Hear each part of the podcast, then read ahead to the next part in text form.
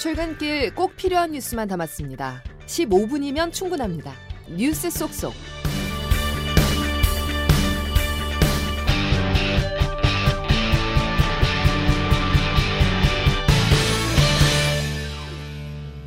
여러분 안녕하십니까? 2월의 첫날 목요일에 전해드리는 CBS 아침 뉴스 김은영입니다. 어제 저녁 경북 문경의 유가공품 공장에서 화재 진화 중 건물에 고립됐던 소방관 2명이 결국 숨진 채 발견됐습니다. 28세와 36세 젊은 소방관들입니다. 정성욱 기자의 보도입니다. 어제 저녁 7시 50분쯤 경북 문경시 한 유가공품 공장에서 원인을 알 수 없는 화재가 발생했습니다.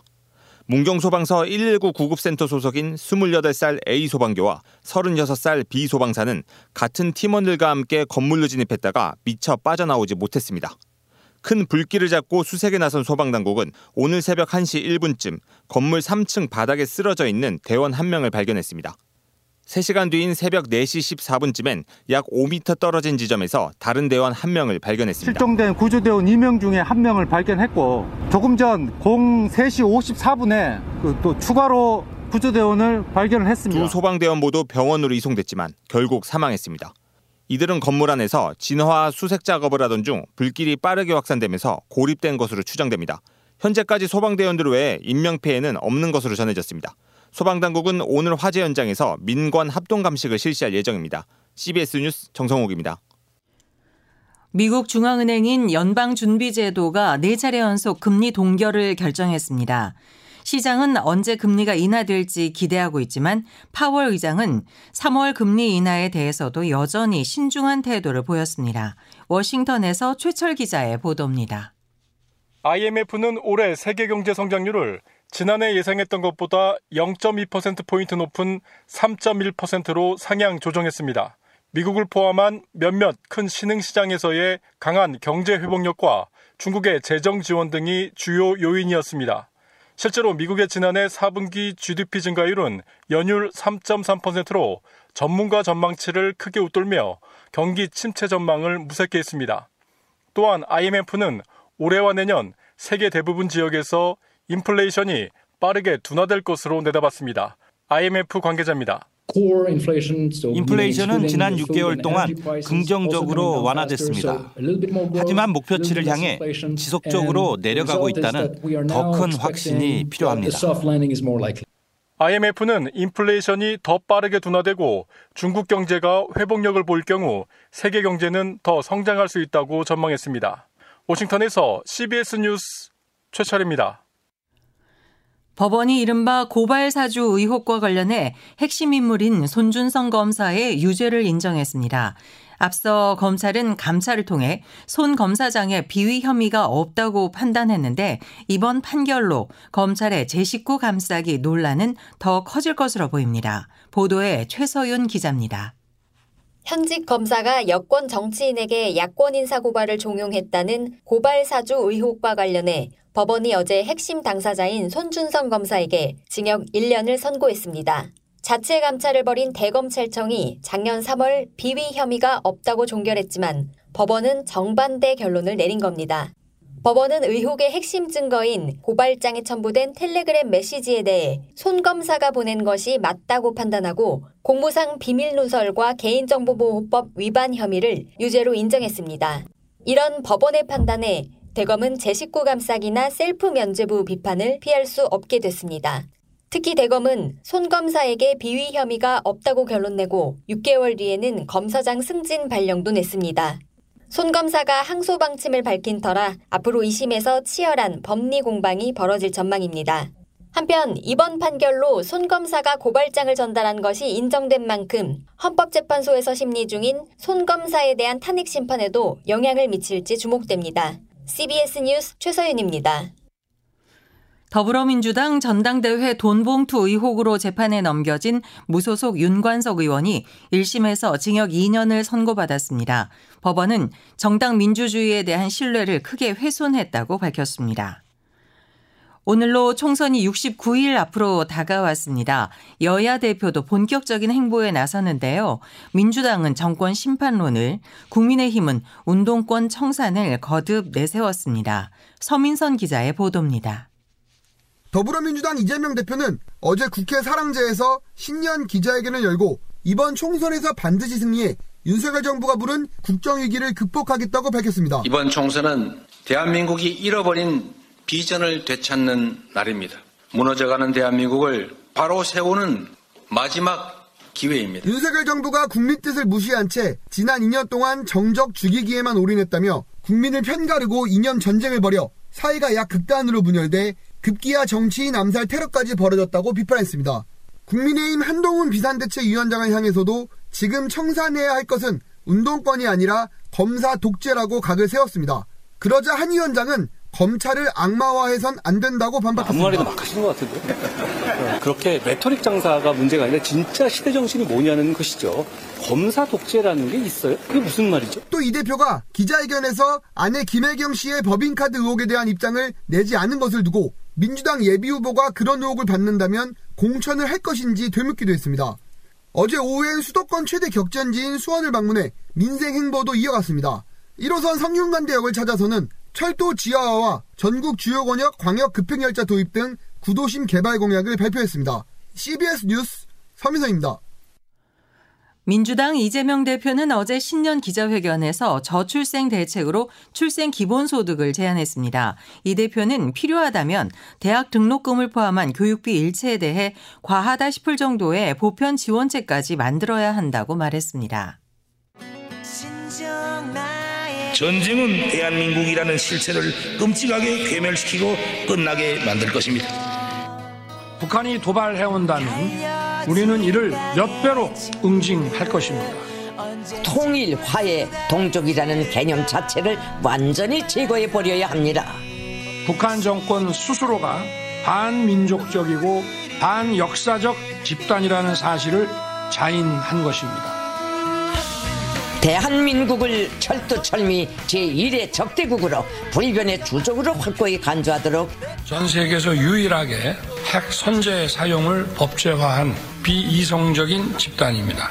사이버 공격 그리고 가짜 뉴스와 허위 선전 선동을 사전에 확실하게 차단하는 방안에 대해 국민이 전쟁을 걱정하는 이 상황은 분명 정상이 아닙니다. 만에 하나, 만에 하나 북풍 사건, 총풍 사건처럼 정략적 이익을 위해서 국민 생명을 담보로 전쟁 게임을 시도하는 것이라면 당장 중단해야 합니다. 최근 북한의 연이은 도발 속에서 윤석열 대통령도 대북 강경 발언을 쏟아내며 남북 간 긴장이 더욱 고조되고 있습니다. 홍재표 기자의 보도입니다. 윤석열 대통령은 어제 북한 정권을 겨냥해 세습 전체주의 정권 유지를 위해 물불을 가리지 않고 있다고 비판했습니다. 중앙통합방위 회의를 주재한 자리에서 북한이 연초부터 도발을 계속하고 있다며 한 발언입니다. 북한 정권은 전 세계에서 유일하게 핵 선제 사용을 법제화한 비이성적인 집단. 윤 대통령은 지난해 말에는 전방 부대를 방문해 북한 도발 시 즉각 보복하고 보고는 나중에 하라는 구체적인 지침을 내리기도 했습니다. 군 최고 통수권자의 이 같은 발언은 북한을 자극하는 것은 물론 군에는 필요 이상의 강경 대응을 주문하는 신호가 될 수 있습니다. 국방부와 통일부마저 북한 정권의 종말 같은 강성 발언으로 일관하는 마당에 대통령의 언어는 국가 원수로서 최소한의 대화 메시지라도 곁들이며 균형을 맞춰야 한다는 것입니다. 양무진 북한 대학원 대학 교수입니다. 한반도 상황을 안정적으로 관리하는데 무슨 도움이 되느냐. 이런 점을 봤을 때 윤석열 정부는 좀 은행에 신중을 기할 필요가 있다 생각합니다. 정부의 강경 일변도는 미국 정부가 북한 도발에 대해 대북 압박을 지속하면서도 외교적 대화를 떼놓지 않는 것과도 대비됩니다. CBS 뉴스 홍재표입니다. 지난해 경기 악화, 부동산 거래 침체 등으로 세금이 덜 거치면서 사상 최대인 56조 원대의 세수 결손을 기록했습니다. 이런 상황에서 정부의 이딴 감세 정책에 대한 우려가 커지고 있습니다. 이준규 기자가 보도합니다. 기획재정부가 발표한 지난해 연간 국세 수입은 344조 1천억 원입니다. 지난해 국세 수입 예산은 400조 5천억 원이었는데 무려 56조 4천억 원이나 적게 거친 겁니다. 경기 침체로 인해 기업 실적이 부진의 늪에 빠진 탓에 법인세가 23조 2천억 원이나 줄어들었고 부동산 거래 감소로 직격탄을 맞은 양도소득세도 14조 7천억 원이나 감소했습니다. 감세를 통해 기업이 살아나면 세수가 다시 증가할 것이라는 논리에 힘입어 정부가 재작년 세제 개편을 통해 최고 세율을 낮추는 등 법인 세제를 손봤는데 이 논리대로 되지 않은 겁니다. 이렇게 세수 펑크 상황이 심각하지만 정부는 계속해서 감세 정책을 내놓고 있습니다. 주식 양도세 대주주 기준 완화, 금융투자소득세 폐지, 증권거래세 완화, 다주택자 중과세 완화, 국내 투자형 ISA 신설 등은 추가적인 세수 감소의 요인이 될 수 있다는 분석이 제기됩니다. 국내는 물론 글로벌마저 경기가 좋지 않은데 단순히 세금을 깎아준다고 해서 기업이나 개인이 과감하게 투자에 나서기는 어려울 것이라는 겁니다. 정세은 충남대 경제학과 교수입니다. 경기가 부진한 시기에는 기업들이 투자하기가 어렵다. 왜냐하면 불확실성이 크기 때문에 감세를 통해서 투자를 늘리겠다라고 하는 것이 잘 작동하지 않는다. 전문가들은 경기를 활성화해서 투자 의욕을 높이려면 결국 정부가 재정을 사용해 내수 진작 등에 나서야 할 필요가 있다고 당부했습니다. CBS 뉴스 이준규입니다. 여당도 총선을 두 달여 앞두고 비과세 혜택을 주는 재형저축의 재도입을 꺼내들었습니다. 비과세 혜택에 따라 부족해질 세수 문제는 어떻게 해결할지 의문입니다. 박초롱 기자의 보도입니다. 국민의힘은 현행 예금자 보호 한도인 5천만 원을 1억 원으로 상향하겠다고 밝혔습니다. 하지만 불과 넉 달 전인 지난해 10월 주무부처인 금융위는 현행인 5천만 원으로 유지하자는 의견을 담은 보고서를 국회에 제출했습니다. 무조건 높은 이자를 주는 제2금융권으로 예금이 몰릴 가능성, 예금보험공사에 지불하는 보험료의 인상이 소비자에게 그대로 전가될 수 있는 등 부작용을 지적한 겁니다. 재형저축도 마찬가지입니다. 한때 신입사원 1호 통장으로 불릴 정도로 인기를 끌었던 재형저축은 결국 정부가 세수 부족을 이유로 폐지했다가 2013년 부활했지만 정부 보전은 없어지고 금리도 차별화될 만큼 높지 않아 결국 큰 인기를 끌지는 못했습니다. 이번에도 역대급 세수 부족 상황에서 비과세 혜택에 따라 부족해질 세수 문제를 어떻게 해결할지, 소비자들에게 매력적인 금리를 유지할 수 있을지가 관건이 될 것으로 보입니다. 업계에서는 재형저축이 도입되면 결국 조달금리가 올라가 장기적으로 소비자가 대출금리를 더 많이 부담해야 하는 구조가 될 수 있는 만큼 신중해야 한다는 의견도 나오고 있습니다. CBS 뉴스 박초롱입니다. 올해 중소기업 R&D 예산이 지난해보다 20%가량 삭감됐죠. 중소기업들은 지원금 대폭 삭감으로 직원 월급도 제때 주기 어려운 형편이라고 호소했습니다. 민소은 기자가 들어봤습니다. 지난 17일 열린 중소기업 R&D 협약 변경 설명회. 불만이 쏟아졌습니다. 국가의 미래, 미래를 책임지는 R&D과들 예산을 줄여놓고 국회의원이든지 대통령이 나와갖고 같이 설명을 해줘야죠. 수천 업체들 데려다 놓고 이게 뭐하는 정부가 이른바 카르텔 척결을 외치면서 올해 중소기업 R&D 예산을 지난해보다 22.7% 삭감한 바람에 중소기업들이 받는 지원금이 절반가량 깎였기 때문입니다.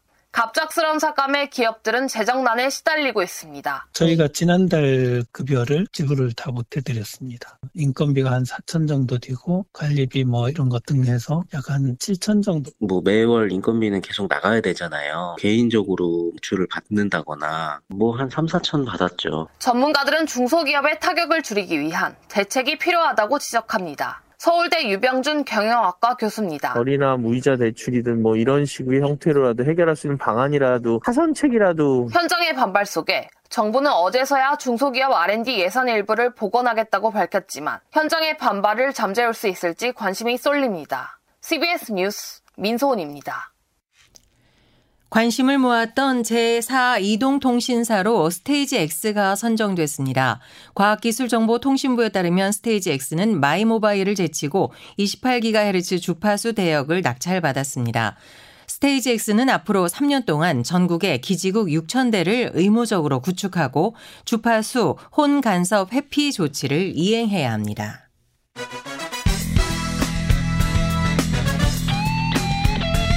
출근길 15분 뉴스 브리핑. CBS 아침 뉴스.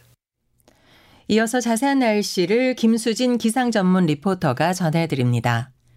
네, 2월의 첫날인 오늘도 추위보다는 미세먼지를 주의하셔야겠습니다. 중국발 미세먼지가 들어오면서 수도권과 충청, 호남권은 종일 공기질이 좋지 않겠고요. 특히 인천과 경기 남부, 충남은 오늘 오전에 일시적으로 미세먼지 농도가 매우 나쁨 수준까지 치솟을 것으로 보여서 호흡기 관리 더욱더 잘 해주셔야겠습니다.